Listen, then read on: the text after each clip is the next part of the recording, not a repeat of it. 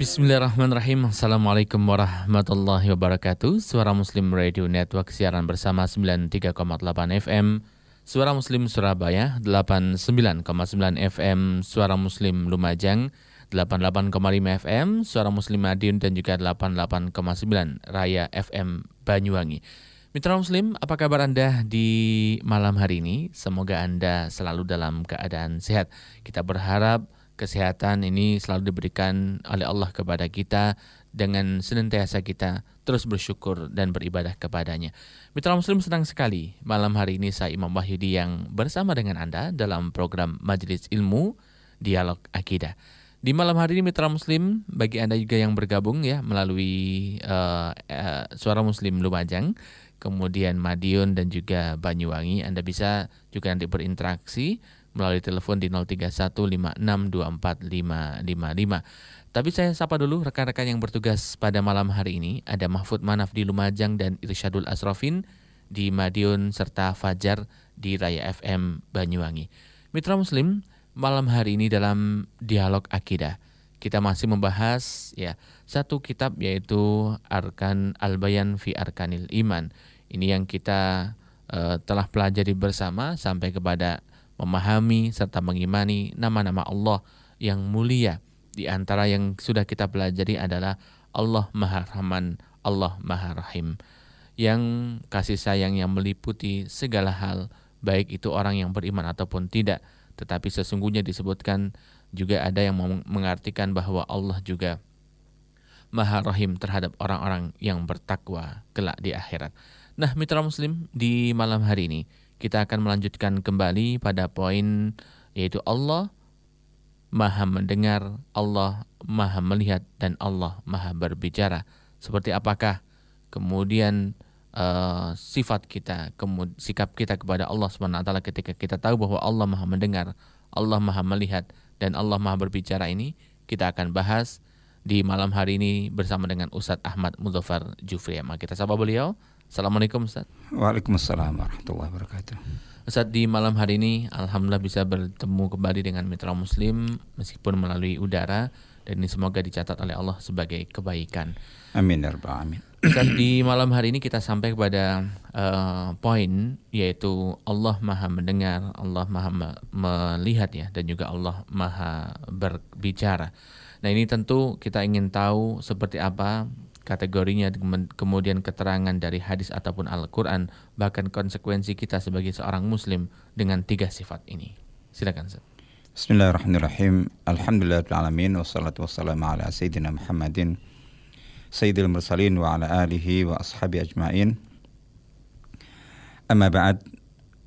Mitra muslim yang rahmat Allah taala, kita melanjutkan kajian kita tentang akidah dari kitab Al-Bayan fi Arkanil Iman uh, karya Syekh Majid Makki.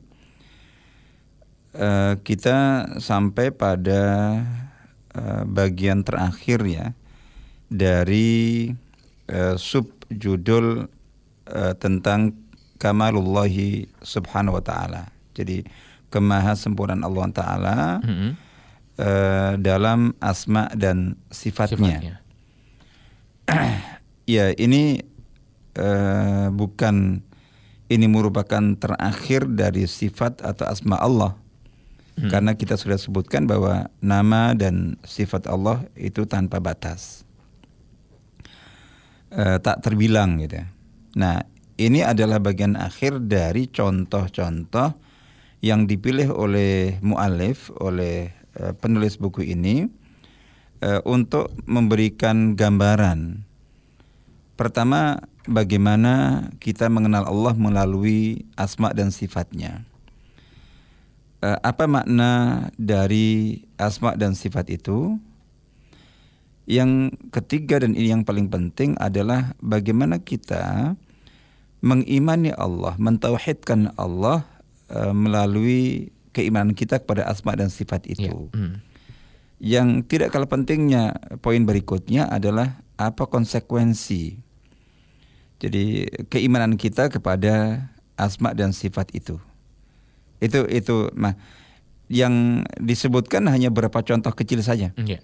Jadi sangat sedih sekali karena kalau di apa di ungkap atau dibahas e, semuanya tentu sangat panjang sekali.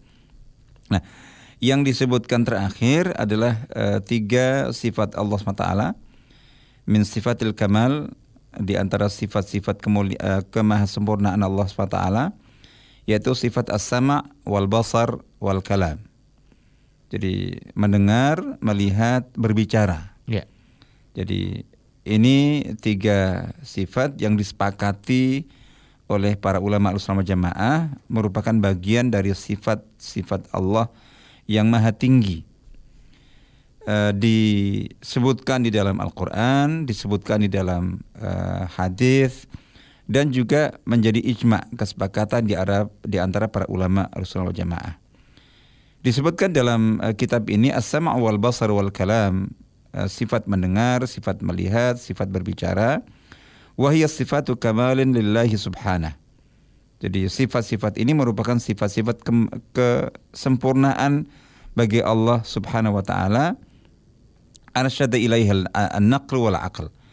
Jadi uh, yang menunjukkan kepada sifat-sifat itu ada Uh, wahyu, ada juga akal logika.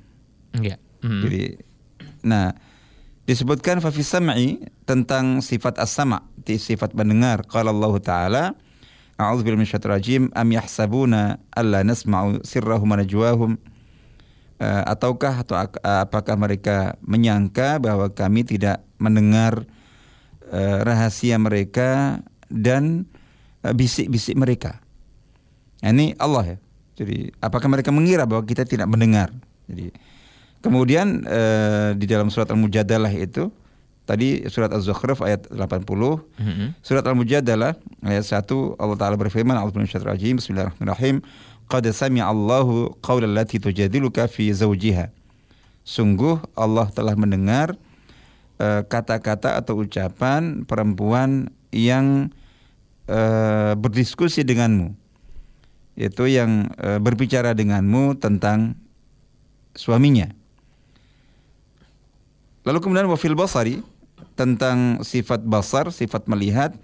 Qala subhanahu, Allah Ta'ala berfirman, i'malu ma syi'tum innahu bima ta'maluna basir. Dan tentu ini sangat banyak sekali. Jadi berbuatlah e, sekehendak kalian, e, sesungguhnya dia Allah Ta'ala itu terhadap apa yang kalian lakukan maha melihat, maha mengawasi. Wa qala subhanahu, laisa kamitslihi syai'un wa huwas samiul basir.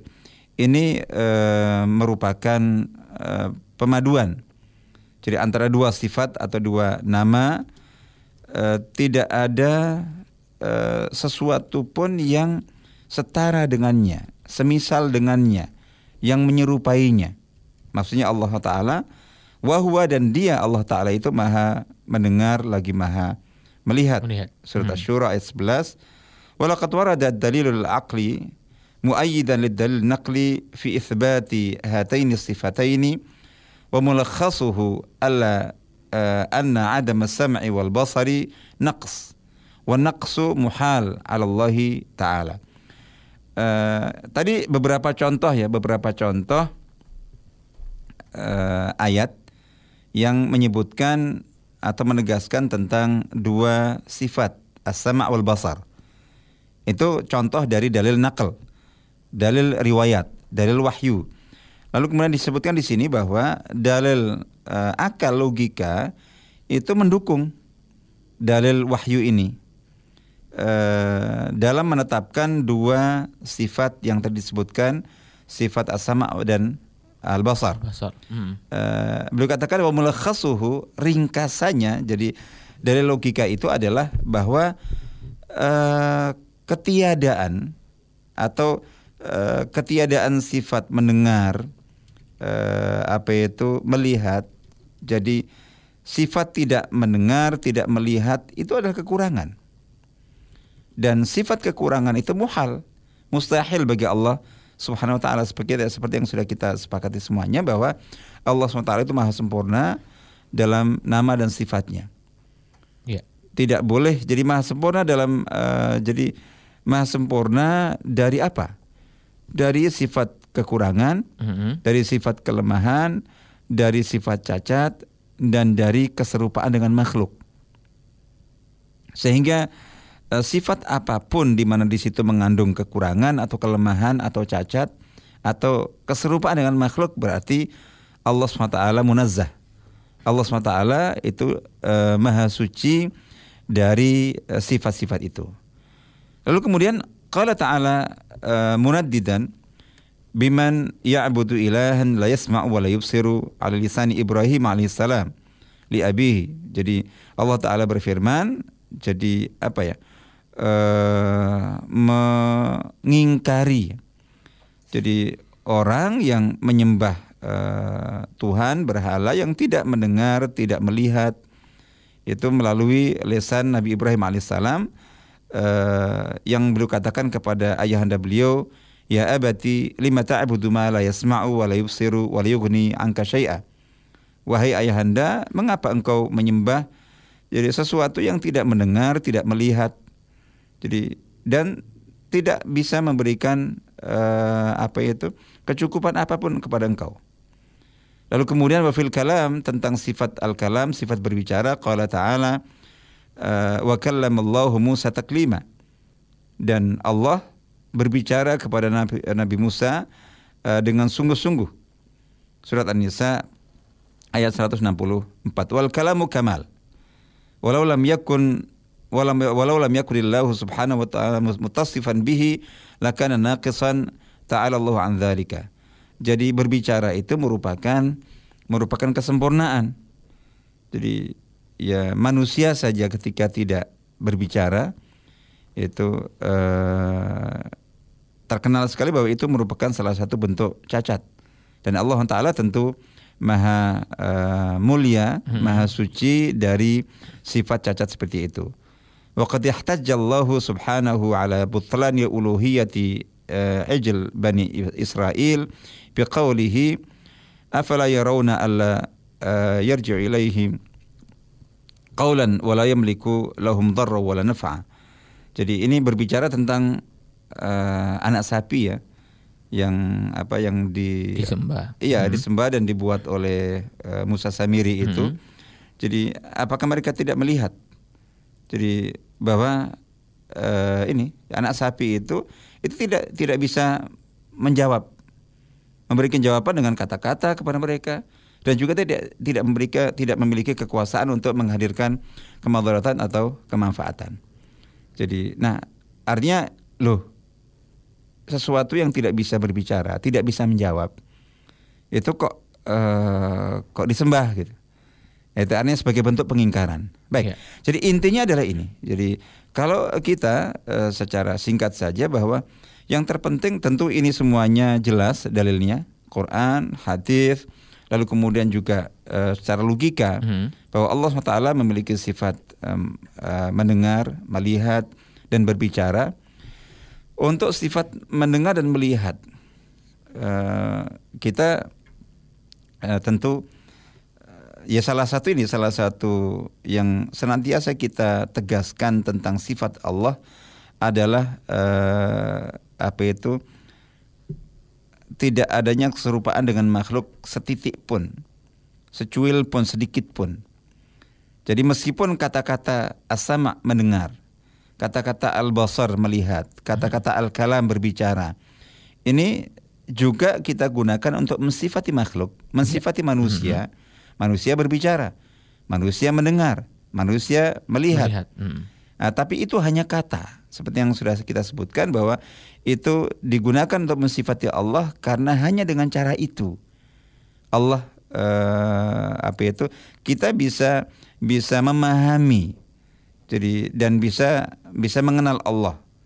Jadi kalau karena kalau seandainya bahasa yang digunakan bahasa lain yang tidak sama dengan dengan apa yang digunakan untuk uh, mensifati manusia, tentu kita tidak akan paham. Jadi untuk apa Allah bersifat A, B, C, D dengan bahasa uh, bahasa surga? Disampaikan kepada kita, kita nggak paham apa-apa. Ya. Hmm. Padahal tujuannya agar supaya kita mengenal Allah. Gitu. Hmm. Makanya akhirnya kemudian ya tidak bisa tidak. Maka Allah harus disifati dengan menggunakan bahasa manusia. Itu karena faktor itu, tapi hakikatnya itu jauh berbeda, insya Allah, sehingga apa itu eh, mendengarnya Allah itu tanpa batas. Mm-hmm. Kita, masya Allah, jadi terbatasi oleh apa ya dinding eh, tipis saja sudah nggak dengar, jarak sekian ini Betul. saja udah nggak dengar. Betul. Allah tanpa batas. Lalu kemudian eh, penglihatannya, jadi dibatasi oleh kertas. Tipis saja kita sudah tidak bisa melihat apa yang di balik kertas itu. Jadi Allah subhanahu wa taala, masya Allah. Jadi gitu. Nah, ini yang paling utama adalah bahwa e, buah dari keimanan kita, kalau kita beriman, kita tidak cukup dengan menghafal. Jadi Allah itu sami, Allah itu basir, Allah itu punya sifat as-sam'ul basar. Hmm. Yang terpenting adalah konsekuensi. Konsekuensinya apa? Yang paling utama adalah muraqabah. Jadi bahwa kita menyadari bahwa dimanapun kita, dalam kondisi apapun kita, setertutup apapun eh, apa itu tempat di mana kita berada, mm-hmm. maka Allah maha melihat, Allah maha mengawasi, Allah maha mendengar. Apapun yang kita ucapkan bukan dengan lisan kita, yang diucapkan oleh hati, hati. kita. Mm-hmm. Jadi gitu, hati kita. Yang barangkali malaikat saja mungkin tidak. tidak uh, bisa mendengar, itu hmm. Allah hmm. mendengar. Jadi lintasan pikiran Allah mengetahui. Nah, itu dari situ kemudian kita betul-betul mengawasi, menyadari bahwa kita di bawah pengawasan Allah. Nah, ini akan menguatkan keimanan dan ketakwaan kita kepada Allah subhanahu wa taala. Makanya disebut dalam dalam apa dalam definisi uh, al-ihsan itu kan hmm. anta'budullaha ka'annaka tarahu fa illam takun tarahu fa innahu yarak. Jadi eh, ihsan dalam beribadah itu adalah jika seseorang beribadah kepada Allah seolah-olah melihat Allah, ya. Atau kalau tidak, ya ini. Jadi dengan meyakini bahwa Allah melihatnya. Hmm. Hmm. Jadi itu tentu beda. Jadi beda ya, kayak contoh pekerja gitu ya. Hmm. Bekerja dilepas begitu saja, nggak diawasi. Beda hmm. dengan ketika dia diawasi langsung oleh pimpinannya. Ya. Ya.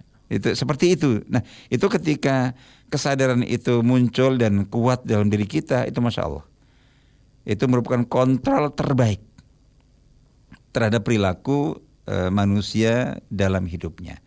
Lalu kemudian sifat al-kalam dari sisi konsekuensi, ya bahwa Allah Ta'ala itu bersifat e, apa itu jadi berbicara, berfirman. Nah, yang terpenting bagi kita itu adalah firman Allah inilah yang kemudian disampaikan kepada e, Nabi Nabi dan Rasul-Rasulnya alaihimussalatu wassalam, yang terakhir kepada Nabi Muhammad sallallahu alaihi wasallam, yang e, menjadi bagian dari keimanan kita. Jadi iman kepada Al-Quran itu hakikatnya iman kepada sifat kalamullah, hmm. karena Al-Quran kalamullah. Jadi begitu. Nah, ini, ini yang paling utama. Jadi kalau kita beriman kepada e, sifat Allah Al-Kalam, maka itu salah satunya diukur dengan keimanan kita kepada Al-Quran. Bagaimana kita menyikapi Al-Quran, bagaimana kita memperlakukan Al-Quran, bagaimana kita memandang Al-Quran. Jadi kita bahwa ini ini uh, firman Allah ini. Jadi sehingga harus kita agungkan, harus kita muliakan, dan masya Allah. Jadi dan terus kemudian juga kita merasa bangga ketika kita membaca Al-Quran. Itu seolah-olah kita sedang berdialog dengan Allah. Allah berbicara kepada kita, itu masya Allah. Nah, eh, di sini ini, ini salah satu ini ya, salah satu apa, salah satu konsekuensi dari keimanan kita kepada sifat kalamullah, ya dalam bentuk eh, keimanan kita kepada Al-Quran yang kita imani Al-Quran merupakan kalamullah. Itu dalam akidah Ahlussunnah wal Jamaah. Insya Allah itu. Ya, mitra Muslim ada tiga sifat ya langsung di malam hari ini, yaitu Allah Maha Mendengar, Allah Maha Melihat, dan Allah Maha Berbicara. Jadi kita bisa mengambil pelajaran bahwa ternyata apapun yang kita lakukan, Allah mendengarnya, Allah juga melihatnya. Bahkan ini salah satu bukti kecintaan kita kepada Allah adalah untuk cinta juga terhadap kalamullah, yaitu Al-Quran. Baik mitra Muslim, nanti kita akan lanjutkan kembali Ustadz, dan tentu saya undang dulu Anda untuk bergabung melalui telepon di malam hari ini di nol tiga satu lima enam empat lima lima lima, sekali lagi nol tiga satu lima enam dua empat lima lima lima, atau melalui WhatsApp, S M S dan juga Telegram di nol delapan lima lima tiga nol nol nol sembilan tiga delapan. Tetap bersama kami dalam Dialog Akidah. Mitra Muslim, terima kasih Anda masih bersama dengan kami di malam hari ini dalam Dialog Akidah. Jadi kita telah bersama mempelajari bahwa Allah Maha Mendengar, ini mendengar setiap suara di muka bumi ini yang nampak maupun yang tersembunyi. Bahkan Allah di dalam banyak sekali uh, ayat-ayat ini menerangkan bahwa Allah mendengar juga. Dapat bermakna Allah mengabulkan doa setiap hambanya, dan ini pertanda bahwa setiap perkataan kita selalu diawasi dan setiap apa yang terlintas dalam diri kita juga menjadi hal yang sangat diperhatikan oleh Allah Subhanahu Wa Taala. Malam hari ini Mitra Muslim, Anda bisa bergabung melengkapi diskusi ya melalui telepon di nol tiga satu lima enam satu sembilan satu lima tujuh atau melalui WhatsApp, S M S dan Telegram di nol delapan lima lima tiga nol nol sembilan tiga delapan. Ustaz, mengenai uh, Allah Maha Mendengar ya, tentu dalam hal ini Allah mendengar apa yang ada dalam diri kita, dalam hati maksudnya, dan kemudian apa yang kita ucapkan. Ada dari Pak Agus di Lumajang. Ustaz, betulkah ini kalau kita mengimani bahwa Allah Maha Mendengar, eh, pasti memberikan apa yang seharusnya itu tidak kita minta pun Allah akan memberikan, Ustaz ya. Nah, ketika kita meminta seperti panjang umur, rizki dan jodoh ini, kemudian kita memintanya, apakah ini berarti kita kufur terhadap Allah? Padahal Allah Maha Mendengar apa yang ada dalam hati. Hmm, perlu lebih diperjelas ya. Jadi hmm. uh, ya tadi kan contoh. Ya. Apakah hmm. kita, jadi yang ditanyakan itu tentang meminta panjang umur, hmm. meminta rezeki, meminta jodoh. jodoh, atau intinya pokoknya meminta, memohon, berdoa. Ya, ya. Jadi artinya loh, Allah kan sudah sudah tahu, tahu bahkan uh. apa yang mau kita ucapkan. Kenapa hmm. pakai kita ucapkan? Betul. Nah, gitu. Apa kita yang yang dimaksud, yang dimaksudkan? Mm-hmm. Sehingga nggak perlu contoh tadi, mm-hmm. eh, supaya tidak tidak apa ya, tidak rancu gitu. Yeah. Seolah-olah yang ingin ditanyakan tentang masalah permintaan panjang umur, mm-hmm. rezeki, mm-hmm. itu bahasan lain. Tapi intinya adalah eh, mungkin maksudnya eh, apakah masih perlu kita melafalkan ucapan doa gitu, seperti itu. Nah, jadi eh, apa yang yang tentang mengapa itu hmm, adalah hmm. bahwa jadi kita berucap itu sudah eh, apa itu merupakan merupakan kewajiban. Jadi memang perintahnya begitu. Jadi Allah sendiri yang memerintahkan kita untuk uh, untuk berdoa diantaranya. Yeah. Mm-hmm. Jadi untuk berdoa. Jadi, nah ini konteksnya adalah ini kita beribadah kepada Allah Taala. Jadi mm-hmm. ini adalah dari kitanya. Jadi bahwa uh, Allah Maha Tahu, tapi Allah itu uh, jadi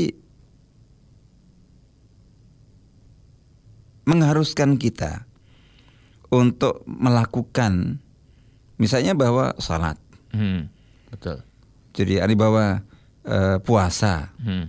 Apakah karena kita Allah tahu bahwa seseorang ini ini sebenarnya orang sudah sudah sudah suka e, dan ahli salat ini. Yeah. Jadi Allah Maha tahu bahwa dia mau salat. Apakah karena Allah sudah tahu bahwa dia mau salat kemudian dia nggak perlu salat? Nah, iya. Jadi seperti contohnya. Jadi mm-hmm. eh, jadi ini babnya adalah bahwa kita itu kalau kita sebagai hamba Allah, kita harus menghamba kepada Allah, kita harus membuktikan. Jadi membuktikan dengan itu. Mm. Terus kemudian bahwa kita beramal ibadah ini itu dengan berbagai cara kan? Yeah. Jadi itu ada dengan ibadah hati. Mm. Tapi itu nggak cukup. Tetap perlu ada ibadah lisan. Jadi zikir, doa dengan hati tetap harus dikuatkan. Yeah. Lisan juga perlu beribadah. Mm. Tangan juga perlu beribadah. Jadi sehingga gak cukup, udah yang penting hati saya. Allah Maha tahu hati saya. Loh, ini lisan perlu beribadah dengan menyebut, menyebut. berucap, uh-uh. berzikir. Tangan perlu beribadah, beraktivitas dengan takbir, dengan gerak. Jadi gitu. Kaki beribadah, melangkah kepada ke masjid, ke tempat-tempat ibadah. Jadi mata kita beribadah, telinga kita beribadah, gitu. Jadi, jadi ini artinya bahwa uh, ini be- merupakan bagian dari uh, praktek dan implementasi perintah ibadah kepada Allah. Hmm, berarti doa makanya juga termasuk, ibadah, ya? Ya, makanya termasuk oh. zikir kan, hmm, hmm. zikir kan ada yang mengatakan, oh, udah cukup dengan dengan hati saja. Yeah. Dan itu zikir tertinggi tidak benar. Hmm. Karena Nabi sendiri shallallahu alaihi wasallam ketika mengajarkan kepada para sahabat mengatakan yeah. bagaimana seharusnya kita berdoa, berzikir. Itu apakah cukup dengan hati? Tidak. Beliau mengatakan la yazalu lisanuka ratban min dzikrillah. Hendaklah lisanmu senantiasa basah dengan zikir kepada Allah. Allah. Zikir hati harus dikuatkan dengan zikir lisan. lisan. Hmm. Hmm. Karena apa? Kan lisan ini juga perlu beribadah dan ibadahnya lisan adalah zikir. Insya Allah gitu. Ya, Jadi ya. itu intinya. Jadi di samping itu perintah, hmm. ini adalah merupakan praktek ibadah. Jadi jangan pernah Pak. Jadi betul kita beribadah dengan ingat Allah, mengagungkan Allah dengan hati kita. Tapi yang wajib beribadah tidak hanya hati kita saja. Pikiran kita juga perlu beribadah. Betul. Lisan kita perlu beribadah, hmm. mata kita perlu beribadah. Jadi telinga, telinga kita perlu beribadah, hmm. tangan kita perlu beribadah. Hmm. Hmm. Jadi insya Allah begitu.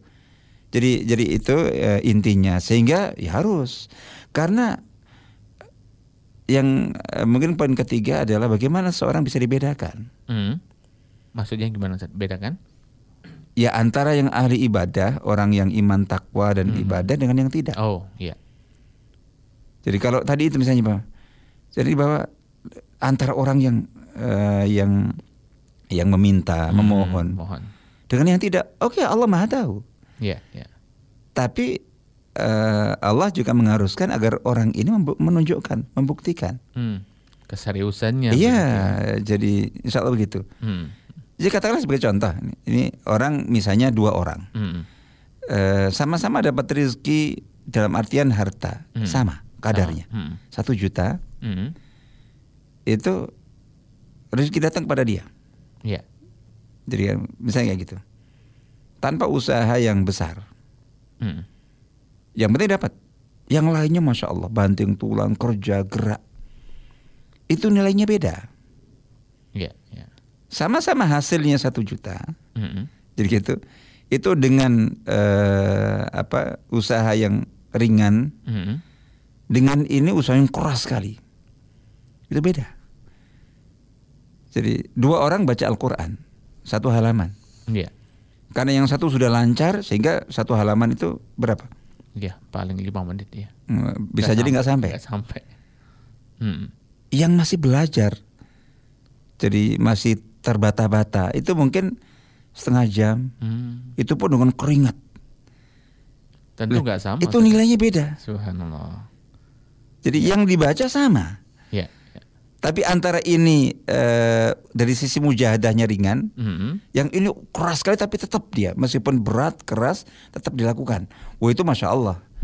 Jadi artinya bahwa eh, tambahan usaha eh, dalam kita beribadah, meminta, memohon atau apapun itu, itu ada nilai tersendiri, ada nilai mujahadahnya. Insya Allah gitu. Wah luar biasa ya. Gitu ya. Jadi bukan hanya dalam hati saja, tapi harus diucapkan karena ya, bentuk ibadah. Inti hati memang. Betul. Tentu bagaimanapun. Tapi ya masya Allah ibadah-ibadah ini dibagi semuanya, Pak. Di seluruh eh, apa ya seluruh entitas diri kita. Betul. Itu ada bagian. Ada bagian kewajiban ibadahnya. Insyaallah gitu ya. Baik.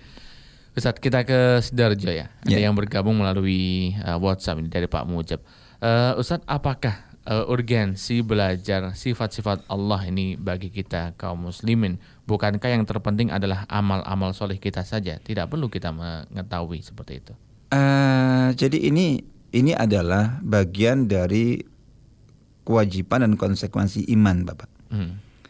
Jadi amal soleh itu, amal dikatakan soleh itu karena didasarkan kepada keimanan. Jadi amal soleh itu bukan amal baik. Ya. Jadi karena kalau amal baik itu umumnya ukurannya kita. Mm-hmm. Jadi orang ini uh, misalnya berderma, membantu orang yang kekurangan atau kesusahan. Wah itu masya Allah, ini orang baik, amalnya baik. Itu bukan amal soleh. Kalau orang itu bukan orang beriman. Kalau dasar yang menjadi landasan dia berbuat itu bukan iman. Jadi gitu. Jadi amal saleh dikatakan amal saleh ketika didasarkan kepada, kepada keimanan. Nah, eh, apa itu? Keimanan itu itu bertingkat-tingkat, berlevel-level. Ya. Ada dikatakan al-iman yazid wa yanqus. Iman itu bisa bertambah, bisa berkurang. Sama-sama orang beriman, kemudian beramal. Mm-hmm. Jadi ya katalah sebagai contoh lah. Jadi kita eh, salat, jangan ke yang tinggi-tinggi. Jadi eh, apa maksudnya yang paling puncak misalnya. Yeah. Mm-hmm. Jadi kita salat, eh, Sayyidina Abu Bakar salat, apalagi Nabi salat. Mm-hmm. Anggaplah kita ikhlas juga. Gitu. Jadi gitu. Dan benar salat kita. Mm-hmm. Enggak, jangan ketinggian. Imam Syafi'i lebih tinggi, ketinggian. Mm-hmm. Imam Nawawi, misalnya contoh kayak gitu. Yeah, yeah. Jadi sama-sama kita salat. Salat kita benar, mm-hmm. terus uh, insya Allah ikhlas, ikhlas misalnya nah. gitu. Imam Nawawi salat benar, ikhlas. Kira-kira sama nggak? Dengan kita? Iya. Ya nggak sama. Kualitas salat itu tidak sama tentunya. Sama-sama dasarnya iman, mm. tapi iman kita dibanding dengan imam imannya Imam Nawawi, mm. rahimahullah, antara sumur dan langit. Jadi kayak gitu. Yeah, nah yeah. itu mengapa? Kok iman Imam Nawawi begitu istimewa itu? Ya tadi itu. Di antaranya adalah adalah ma'rifah beliau. Mm-hmm. Jadi gitu, ma'rifat beliau, iman beliau kepada asma Allah, sifat-sifat Allah dan memenuhi konsekuensinya itu Masya Allah. Tinggi lagi dah. Jadi artinya bahwa kita mempelajari sifat-sifat Allah, nama-nama Allah itu, ini yang akan memberikan uh, apa ya, semacam jadi nutrisa apa ya, nutrisa, uh, nutrisi, nutrisi gitu terhadap keimanan kita. Mm-hmm. Jadi insya Allah begitu. Jadi tentu dengan tadi, dengan bahwa kita mengimaninya dengan benar, yeah. fokus pada konsekuensinya, Bapak. Jadi insya Allah gitu. Mm. Jadi jadi itu yang akan memberikan uh, kualitas nilai yang lebih tinggi kepada amal kita. Jadi oh yang penting beramal, iya. Tapi amal itu harus didasarkan kepada keimanan. Dan kualitas uh, amal ditentukan oleh kualitas imannya. Dan bagaimana iman itu berkualitas? Salah satunya adalah dengan keimanan yang baik kepada asma dan sifat Allah Ta'ala. Ya. Hmm, luar biasa. Jadi kalau kita berbuat ini juga harus ada landasannya saatnya, ya. Yaitu konsekuensi dari asma dan sifat Allah Subhanahu Wa Ta'ala. Baik mitra muslim, di malam hari ini kita akan lanjutkan kembali nanti Ustaz di segmen berikutnya. Saya ajak Anda dulu ke kilas warta. Gus Solah berharap ada dialog sebagai solusi bagi yang mempertentangkan antara keindonesiaan dan keislaman.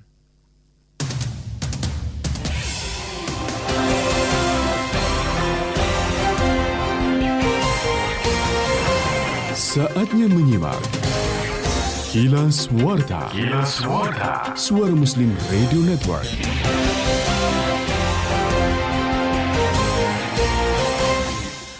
Mitra Muslim, pengasuh Pondok Pesantren Tebu Ireng, Jombang, Kyai Haji Solahudin Wahid atau Gus Solah mengatakan, dinamika tentang pertentangan antara keindonesiaan dengan keislaman sudah lama terjadi, bahkan sejak zaman Kyai Haji Hasyim Asy'ari. Namun, Kyai Hasyim waktu itu menilai antara keindonesiaan dan keislaman tidak satupun saling bertentangan. Hal ini ia sampaikan dalam acara seminar pemikiran Kyai Haji Hasyim Asy'ari di Gedung Nusantara lima M P R R I Jakarta hari ini. Menurutnya, isu tentang pertentangan antara Pancasila dengan dengan keislaman yang mencuat kembali pasca Pilkada D K I Jakarta perlu segera diselesaikan. Gus Solah menyebut konflik yang terjadi bukan antar agama, tapi sesama umat muslim akibat perbedaan penafsiran terutama dalam kasus Basuki Cahaya Purnama. Karena itu ia berharap agar kedua pihak menyudahi saling menyalahkan. Dialog harus segera dilakukan sebelum masuki bulan Ramadan agar tercipta situasi kondusif. Tempatnya bisa di gedung M P R dan dalam dialog itu harus disampaikan apa saja yang yang diinginkan dan tidak diinginkan kedua kelompok.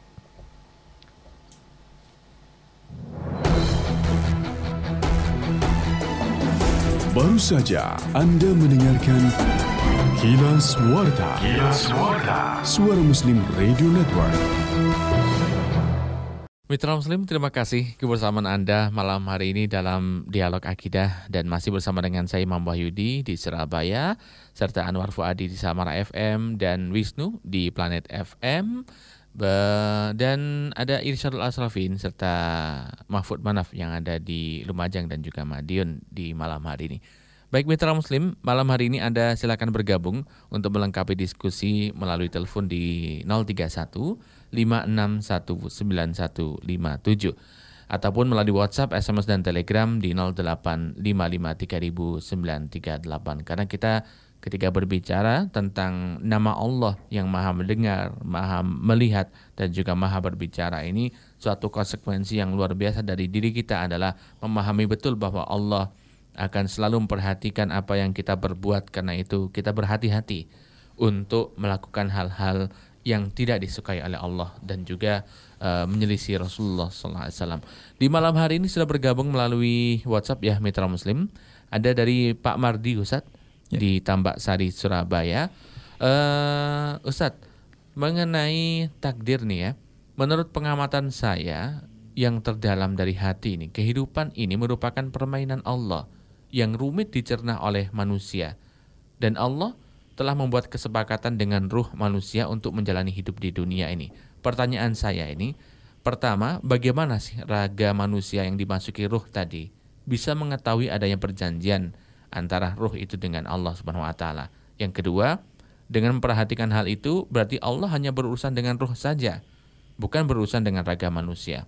Menurut pendapat Ustaz, uh, yang pertama yang perlu saya ingatkan bahwa uh, kita sebagai orang beriman wajib dengan kewajiban yang uh, sangat tinggi untuk sangat-sangat-sangat berhati-hati dalam berucap, dalam berkata tentang Allah Subhanahu wa taala, memberikan pensifatan-pensifatan kepada Allah Ta'ala. Kita, apalagi kita sedang berbicara tentang sifat-sifat Allah. Hmm, betul. Yang kita tegaskan bahwa Allah Subhanahu wa taala itu seluruh asma dan sifatnya, itu namanya terindah, terbaik, dan sifatnya termulia, dan semuanya maha sempurna.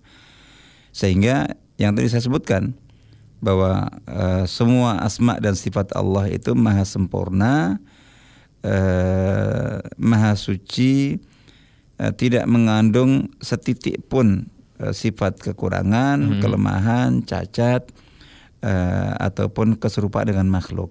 Nah, tadi mohon maaf, uh, jadi ada sebutan atau ada ungkapan bahwa hidup ini hanya permainan Allah. Hmm. Jadi mensif, menisbatkan kata permainan kepada Allah itu dahsyat. Yeah. Jadi ada, tidak ada di dalam berbagai ayat, hmm. tidak ada Allah bermain-main itu hmm. dalam apa. Jadi itu, itu itu kita harus berhati-hati. Kalau kita berbicara tentang orang tua saja kita harus berhati-hati. Betul. Kita berbicara dengan uh, atau tentang pemimpin hmm. itu super hati-hati. Ini padahal itu manusia. Yeah. Jadi guru kita hmm. atau mungkin pejabat atau menteri, apalagi presiden gitu, seseorang saja berhati-hati.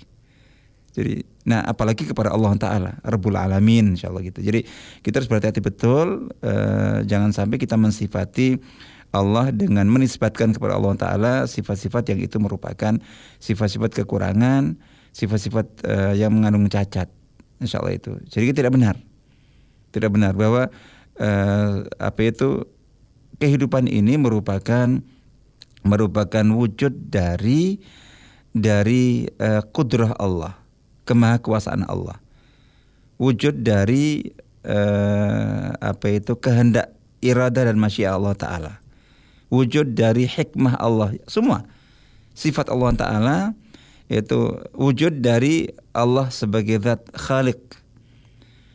Nah, tentang yang tadi disebutkan bahwa sangat rumit, iya. Jadi maksud rumitnya itu adalah karena kan Allah kan salah satu di antara asma dan sifatnya adalah Al-Latif. Ya. Jadi maha lembut. lembut. Mm-hmm. Terus yang sudah kita bahas Al-Hakim, maha bijaksana. Ya. Penuh dengan hikmah. Nah, penuh dengan hikmah itu itu sifat hikmah Allah.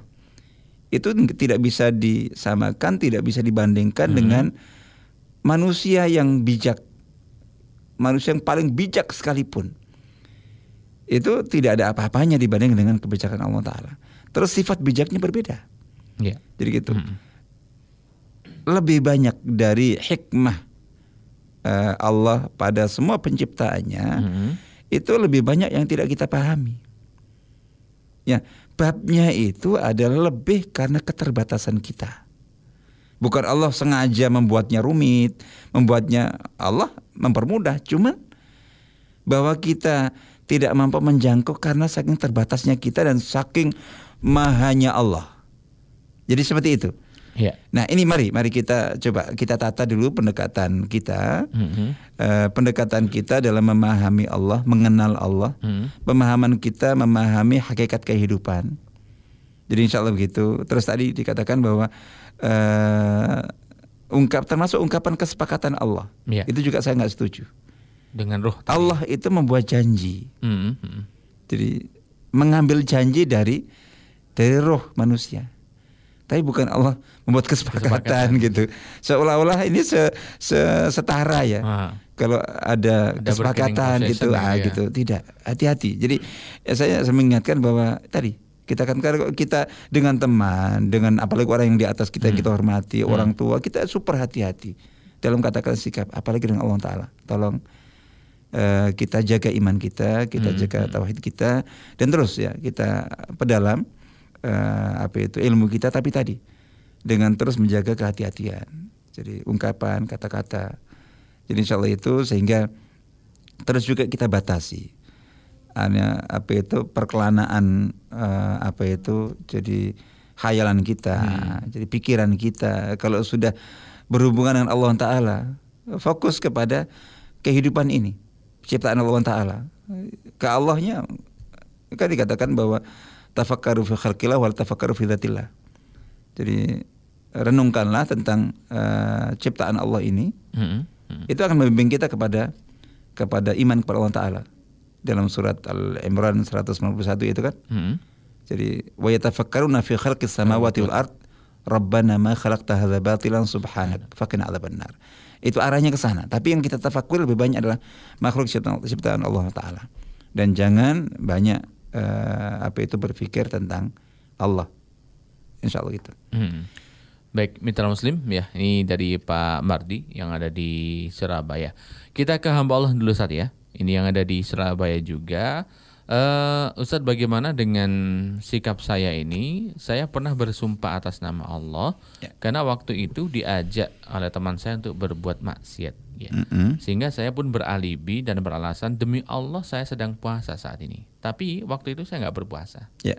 Nah ini apakah saya berdosa? Saya meyakini bahwa meskipun saya berbohong di depan uh, teman saya dengan menyebut nama Allah, yeah. tapi Allah paham betul kalau saya ini ingin menghindari maksiat. Baik, insya Allah. Iya, yeah. oke. Okay. Artinya bahwa uh, untuk itu, jadi kalau memang betul itu apa itu kondisi keadaannya, insya Allah jadi itu adalah sarana ya, hmm. sarana yang uh, terpaksa dilakukan untuk menjauhkan dari dari tindak kemaksiatan uh, kepada Allah Taala. Ya, alhamdulillah kita kita uh, dan kita berdoa semoga Allah senantiasa menjaga diri kita semuanya. Nah, jadi uh, itu iya. Jadi artinya sampai titik itu ditolerir. Artinya bahwa ya insya Allah mudah-mudahan bukan merupakan apa itu kesalahan, meskipun sebetulnya ya yang lebih baik itu ya tanpa, kalau seandainya bisa itu eh, dengan cara lain itu yang yang ya apa yang seandainya ada ya tanpa harus kita bersumpah, yeah. insya Allah gitu. Hmm. Jadi eh, karena sumpah itu besar kita. Me, apa itu menyebut Allah, melibatkan Allah Taala. Jadi insya Allah begitu. Nah ini tapi itu tadi ya tentu khusnudzan saya adalah bahwa ya uh, beliau rasanya tidak menemukan cara kecuali itu untuk ya, mau betul. Apa ya, ya untuk supaya karena yang beliau kenal dia hanya bisa mundur gitu hmm. uh, dari memaksa atau mengajak hmm. uh, apa itu dengan cara beliau bersumpah, yeah. ya sudah, insya Allah itu ditolerir. Mm-hmm. Tapi karena sumpah itu sudah terucap, mm-hmm. maka meskipun uh, apa itu itu itu tetap ada konsekuensi hukumnya. Oh. Mm-hmm. Jadi konsekuensi hukumnya, yeah, yeah. Uh, yaitu bahwa ini sumpahnya kan tidak ini tidak tidak benar, tidak kan? benar, ah, jadi mm-hmm. gitu, sehingga tidak sesuai dengan itu.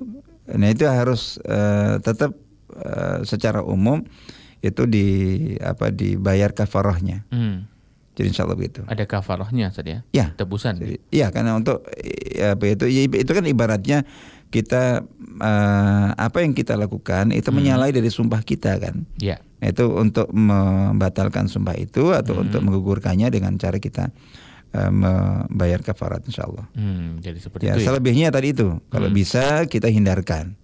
Ya carilah alibi yang lainnya insyaallah itu. Tapi bahwa uh, waktu itu betul-betul itu terpaksa, tidak ada cara lain rasanya ya. Insyaallah mudah-mudahan uh, itu tidak termasuk dalam kategori dosa. Tapi tadi tetap untuk sumpahnya itu uh, ada konsekuensi hukum uh, perlu ditebus dengan kafarat insyaallah. Ya. Baik, terima kasih hamba Allah sudah bergabung malam hari ini melalui uh, WhatsApp ya, dan kita harus ke jeda pariwara. Ya. Nanti kita akan sambung kembali di segmen berikutnya tentu dengan mengundang Anda mitra muslim malam hari ini melalui telepon di nol tiga satu lima enam satu sembilan satu lima tujuh atau melalui WhatsApp, S M S dan Telegram di nol delapan lima lima tiga nol nol sembilan tiga delapan. Mitra Muslim, terima kasih kebersamaan Anda di malam hari ini dalam program Dialog Akidah. Masih bersama dengan saya Imam Wahyudi dan juga Ustadz Ahmad Muzhafar Jufri M A yang menemani Anda Mitra Muslim sampai pukul setengah sembilan nanti. Nah di segmen ini kembali saya undang Anda untuk bergabung melalui telepon di nol tiga satu lima enam satu sembilan satu lima tujuh atau melalui WhatsApp, S M S dan Telegram di nol delapan lima lima tiga nol nol sembilan tiga delapan. Kembali kepada takdir ini Ustaz ya. Ada dari hamba Allah di Surabaya. Uh, Ustaz, bagaimana sih pengertian bahwa semua sudah ditentukan dan ada ketentuannya dari Allah begitu. Umur, jodoh, rizki, hidup, mati, masuk surga ataupun masuk neraka. Ini kan sudah ketentuan dari Allah Subhanahu wa taala. Nah, apakah benar ketika kita sudah menyerahkan begitu saja kita tanpa berusaha begitu? Ya enggak benar. Jadi ya mungkin sudah juga sering saya sampaikan ya bahwa uh, cara kita membahas takdir itu harus kita pisah. Ya. Ha. Jadi jangan dicampur-campur. Jadi ketika kita bicara takdir uh, takdir itu kita sedang berbicara tentang salah satu sifat Allah yaitu al-qudrah. Hmm. Fokus di situ, jadi gitu. Nah sehingga biasa saya katakan bahwa bicaralah tentang takdir, ya. Terus berimanlah kepada takdir, seolah-olah tidak ada ruang untuk ikhtiar, seolah-olah, jadi gitu. Jangan saat kita berbicara takdir kita campur dengan ikhtiar, kita akan bingung. Hmm, yeah. Jadi gitu. Nanti ada wilayah sendiri. Berikhtiarlah seolah-olah tidak ada takdir, hmm. tapi seolah-olah ya, seolah-olah nah, ya. Gitu. Ah. Jadi jangan campur karena karena apa? Karena nanti akan negatif akibatnya, buruk. Sering saya katakan gitu. Ini orang sudah kita motivasi supaya bekerja, supaya berusaha, supaya membuat strategi perencanaan. Hmm. Terus kita kita semangati dengan ungkapan yang terkenal manjadda wajad gitu. Yeah. Jadi barang siapa yang e, bersungguh-sungguh dia akan e, sukses, berhasil. Hmm. Dan dicontohkan orang seperti itu dan seperti itu. Udah semangat mau berangkat. Hmm. Jadi mau berangkat mencari e, ilmu, mencari rezeki. Begitu dia mau berangkat, ya terus e, kita beritahu. Jadi ingat ya bahwa bahwa rezeki itu sudah ada ketentuannya. Jadi meskipun kamu nggak kerja, nggak usaha, tapi kalau itu memang ditetap, ditetapkan bagimu, hmm. jadi gitu, ya tetap nggak akan kemana, tetap itu untuk untukmu. Sementara rezeki yang bukan bagianmu, meskipun kamu jungkir balik, hmm. itu tetap kamu tidak mendapatkan. Kira-kira jadi berangkat nggak orang itu? Ya nggak jadilah. Nah, jadi gitu. Hmm, hmm. Babnya adalah itu itu salah ngomong gitu di situ. Ya, ya. Jadi saat itu yang kita sampaikan kaidah ikhtiar. Jadi kayak itu. Tadi saya katakan seolah-olah tidak ada takdir, seolah-olah. Hmm. Nah, kita bicara tentang ini tadi dalam rangka untuk uh, menyempurnakan keimanan kita kepada kepada Allah, kepada hmm. kemahakuasaan Allah. Dan itu nggak bisa tidak. Yeah. Jadi uh, kalau tidak ada takdir itu berarti Allah tidak maha kuasa. Jadi insya Allah begitu. Hmm. Fokusnya di sana saat itu. Jadi gitu. Ah nanti begitu aspek implementasi lain. Jadi wilayah itu insya Allah. Jadi itu yang yang perlu. Jadi jangan dicampur. Jadi eh, karena itu salah letak babnya. Saya selalu mencontohkan kayak gini. Kayak orang misalnya ya apa itu ceramah. ceramahnya diminta untuk mauizah hasanah dalam pernikahan, mengangkat tentang azab kubur atau neraka jahanam. Hmm. Para hadirin termasuk mantannya nangis semua. Apa yang salah? Apakah ayatnya salah? Ya, tidak. Kondisinya aja. Nah, membaca ayat itu di situ yang salah. Betul, betul. Bukan bukan momennya, bukan tempatnya hmm. gitu. Jadi gitu. Orang ketika sedang sedih, mau putus asa itu semangati. Kuatkan roja. Jangan membawakan ayat aja yang membuat semakin dia putus asa. Hmm. Jadi tentang khauf itu. Yang kita beri ayat khauf itu orang yang yang sembrono, hmm. yang uh, enggak takut gitu. Ah, itu kita takut-takuti. Nah, jadi seperti itu. Sama juga begitu. Kapan kita menyampaikan tentang takdir dan kapan kita menyampaikan tentang ikhtiar. Insya Allah gitu. Jadi ini yang perlu saya ulang-ulang karena memang rata-rata kita salah letak dalam konteks itu. Sehingga akhirnya minimal bingung. Jadi yang maksimalnya justru bahkan bisa menjadi uh, orang bisa terancam kufur ketika salah dalam uh, tidak proporsional dalam cara dia memandang dan menyikapi takdir. Hmm. Sepanjang sejarah itu Masya Allah. Jadi kesesatan dahsyat terjadi pada berbagai kelompok itu karena tadi itu salah, tidak proporsional dalam cara menyikapi takdir. Ya. Ada yang sampai mengingkarinya. Hmm. Hmm. Jadi ada Qadariyah, ada Jabriyah. Ya.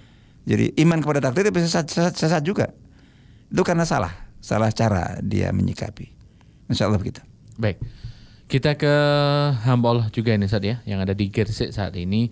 Uh, apakah betul Ustaz dengan kita membaca sembilan puluh sembilan Asmaul Husna ini ya, yang terdapat di hadis itu kan disebutkan cukuplah bagi kita itu sebagai wasilah untuk berdoa, tidak perlu ditambah dengan kalimat doa yang lain. Betulkah demikian ketika kita uh, berzikir dengan Asmaul Husna ini? Oh, maksudnya dengan cukup menyebut menyebut saja begitu. Uh, tidak, Bapak. Kenapa tidak? Itu karena uh, perintahnya itu kan walillahil asmaul husna fad'uhu biha. Jadi uh, milik Allah nama-nama terindah, nama-nama terbaik, mm-hmm. maka berdoalah kepada Allah dengan cara bertawasul dengan nama-nama itu. Jadi itu nama-nama yang kita sebutkan itu sebagai tawasul dalam kita doa. Doanya tetap ada. Jadi seperti itu. Ya, ya Rahman irhamna, ya, kayak gitu. Ya Ghafur ighfir lana. Ya Nasir unsurna dan seterusnya begitu. Jadi itu harus. Jadi insya Allah begitu. Yang kedua itu hmm. contoh. Ya. Jadi Al-Quran penuh dengan doa dari awal sampai akhir. Hmm. Jadi insya Allah itu. Terus uh, himpunan doa dari Nabi shallallahu alaihi wasallam. Jadi sampai kitabnya Imam Nawawi mm-hmm. Al-Adhkar kan, Masya Allah, tebal sekali, cukup tebal itu. Itu sampai para ulama menyebutkan uh, apa? Ya ada yang ekstrim ya. Mm-hmm. Saking untuk ini, untuk menegaskan betapa berharganya uh, kitab Al-Adhkar itu sampai dikatakan seandainya seseorang harus uh, jadi harus menjual rumahnya untuk membeli kitab Al-Adhkar, mending tidak punya rumah daripada tidak punya kitab Al-Adhkar.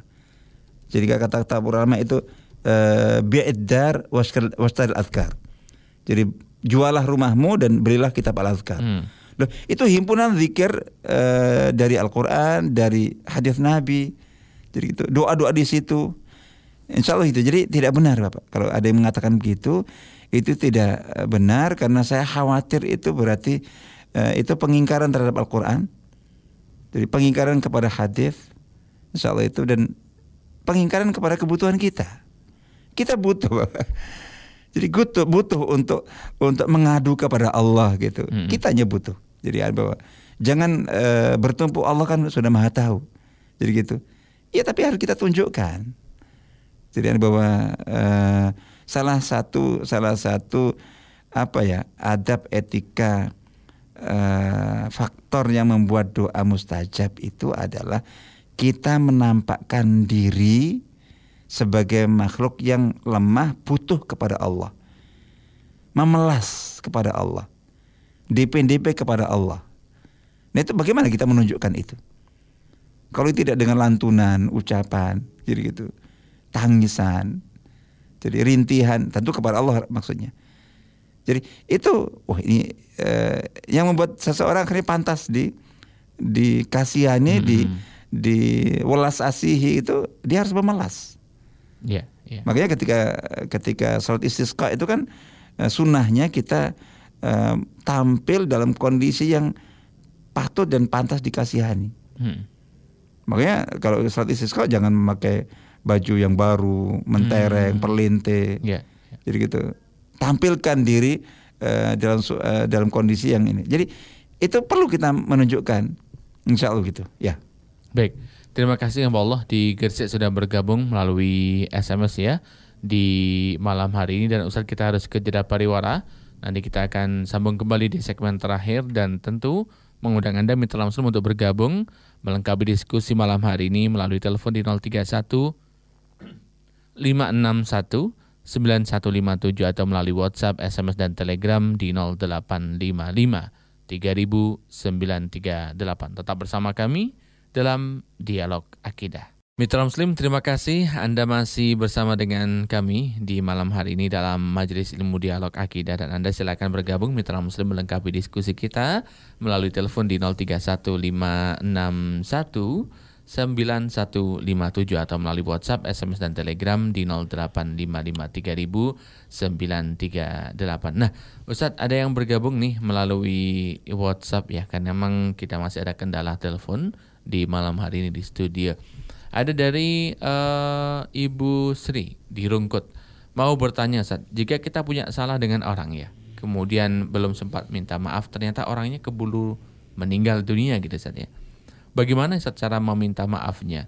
Apakah kemudian nanti uh, kita bisa tebus gitu ya, dengan mendoakan dia kebaikan supaya dikubur ini menjadi lebih baik dan diampuni Allah? Cukup begitu atau seperti apa?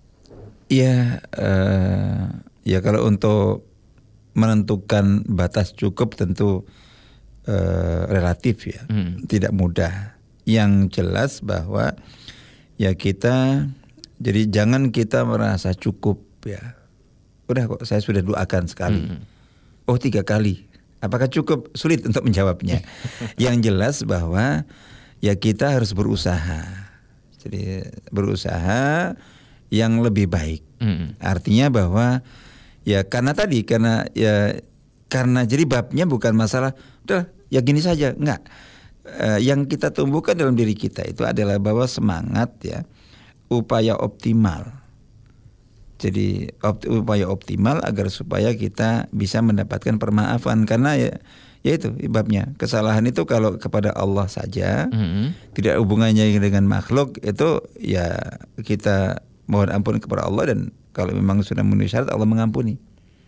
Tapi eh, kalau kesalahan itu kepada sesama, itu Allah yang mensyaratkan harus diselesaikan dulu. Jadi dengan uh, yang punya hak itu. Mm. Nah jadi seperti itu baru Allah Ta'ala mengampuni. Nah sehingga karena begitu sehingga kita perlu uh, hati-hati gitu. Di samping kita taubat dan istighfar kepada Allah Ta'ala, itu kita berusaha bahwa kemudian ternyata pintu itu tertutup sudah.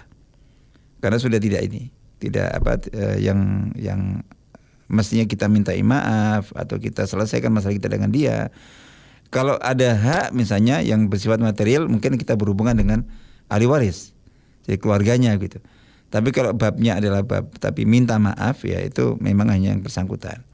Ketika sudah tidak memungkinkan, tertutup karena yang bersangkutan sudah wafat, ya biasanya yang disampaikan para ulama adalah dengan kita ganti eh, apa itu, jadi dengan dengan berbuat baik yang secara hukum syariat bisa bermanfaat untuk eh, almarhum.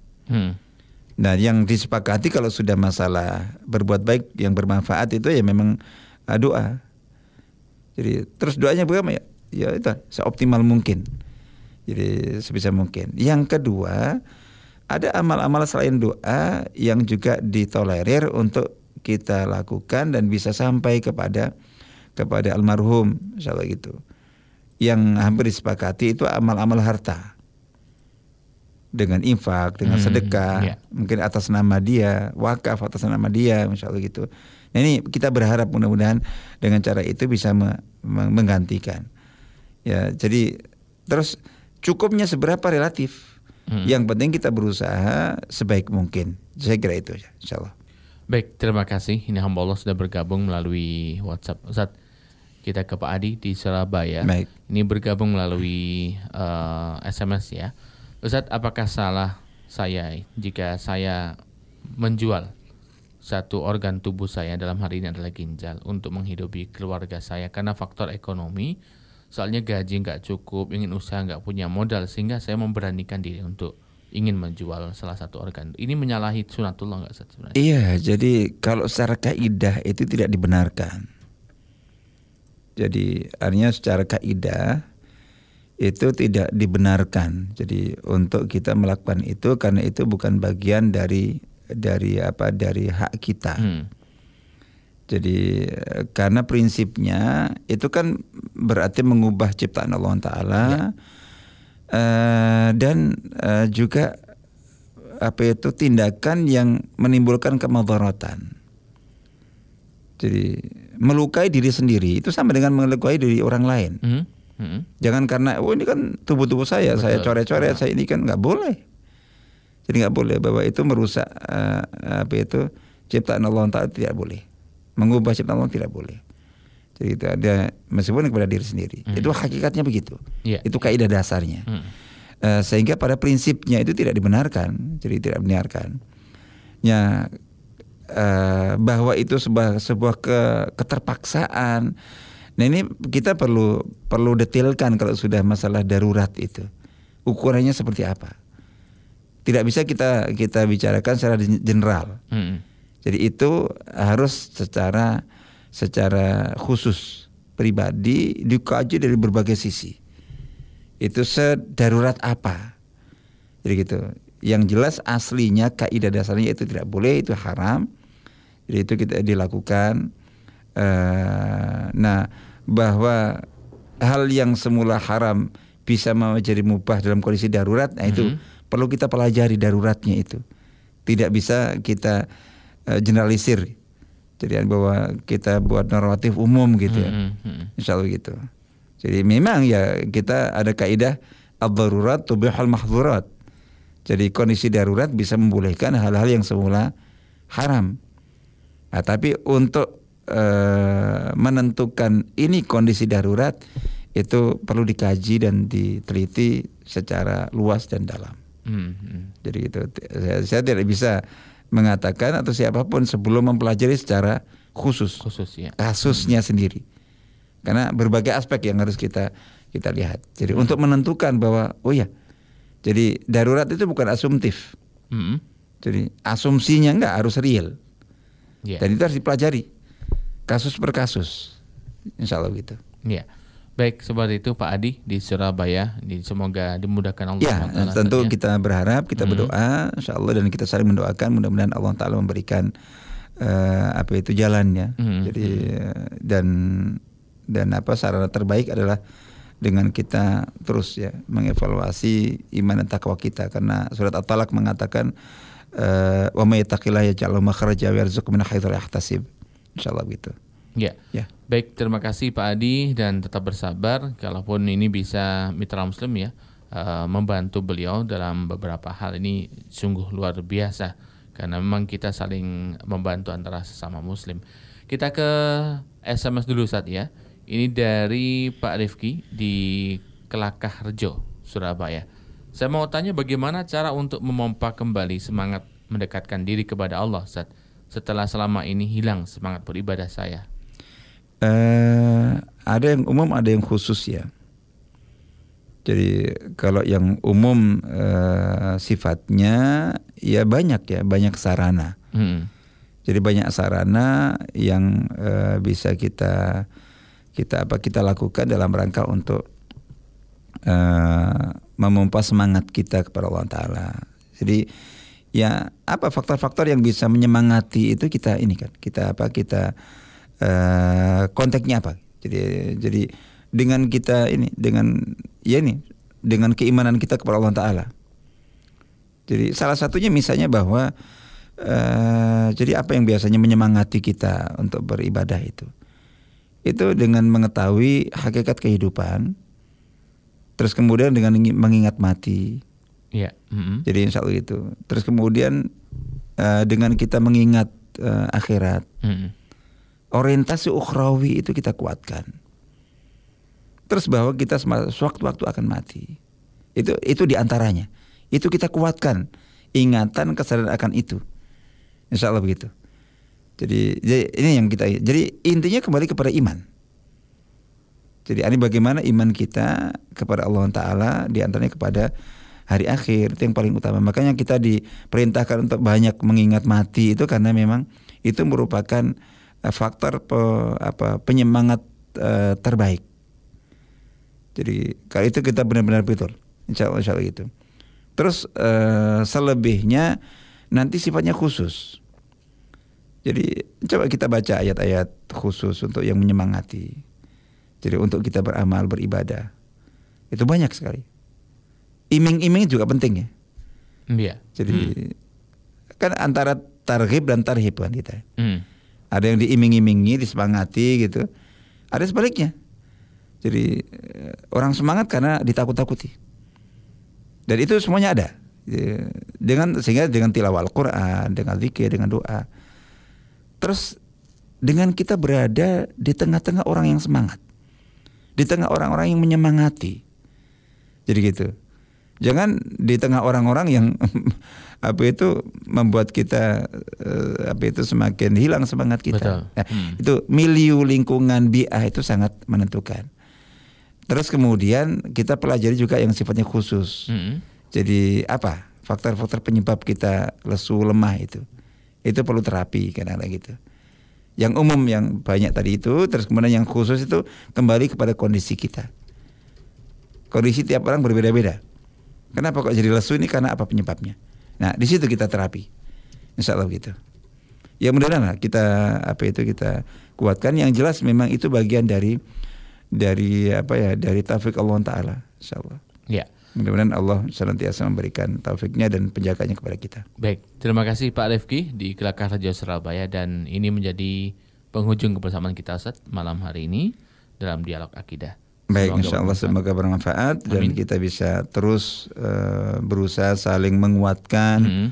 dan saling memotivasi serta saling menjaga keimanan kita uh, kepada Allah Ta'ala, dan uh, implementasi dari setiap keimanan itu dalam Uh, amal ibadah kita sehari-hari, sehingga kita menjadi hamba Allah uh, yang setiap hari meningkat, bertambah, jadi bertumbuh hmm. keimanannya, ketakwaannya, dan juga kebaikannya. Amin ya rabbal alamin. Sampai bertemu saat di kesempatan yang datang. Assalamualaikum. Waalaikumsalam warahmatullahi wabarakatuh. Mitra Muslim dimanapun Anda berada, alhamdulillah malam hari ini kita bisa bersama dengan Ustadz Ahmad Muzhafar Jufri M A dalam Dialog Akidah. Semoga kita bisa berjumpa di kesempatan yang akan datang, tentu dengan tema yang berbeda. Akhirnya, segenap kru yang bertugas pada malam hari ini, produser sekaligus gatekeeper Muhammad Nasir, pengendali siar di Lumajang Ari Ardianto, di Madiun Irsyadul Asrofin, Samara F M Anwar Fuadi, Planet F M Wisnu, dan saya Imam Wahyudi pamit undur diri. Subhanakallahumma wa bihamdika nasyhadu an la ilaha illa anta nastaghfiruka wa natubu ilaik. Maha suci Engkau ya Allah, dengan memujimu kami bersaksi bahwa tiada Tuhan yang berhak diibadahi melainkan Engkau. Kami mohon ampun dan bertaubat kepadamu. Wassalamualaikum warahmatullahi wabarakatuh.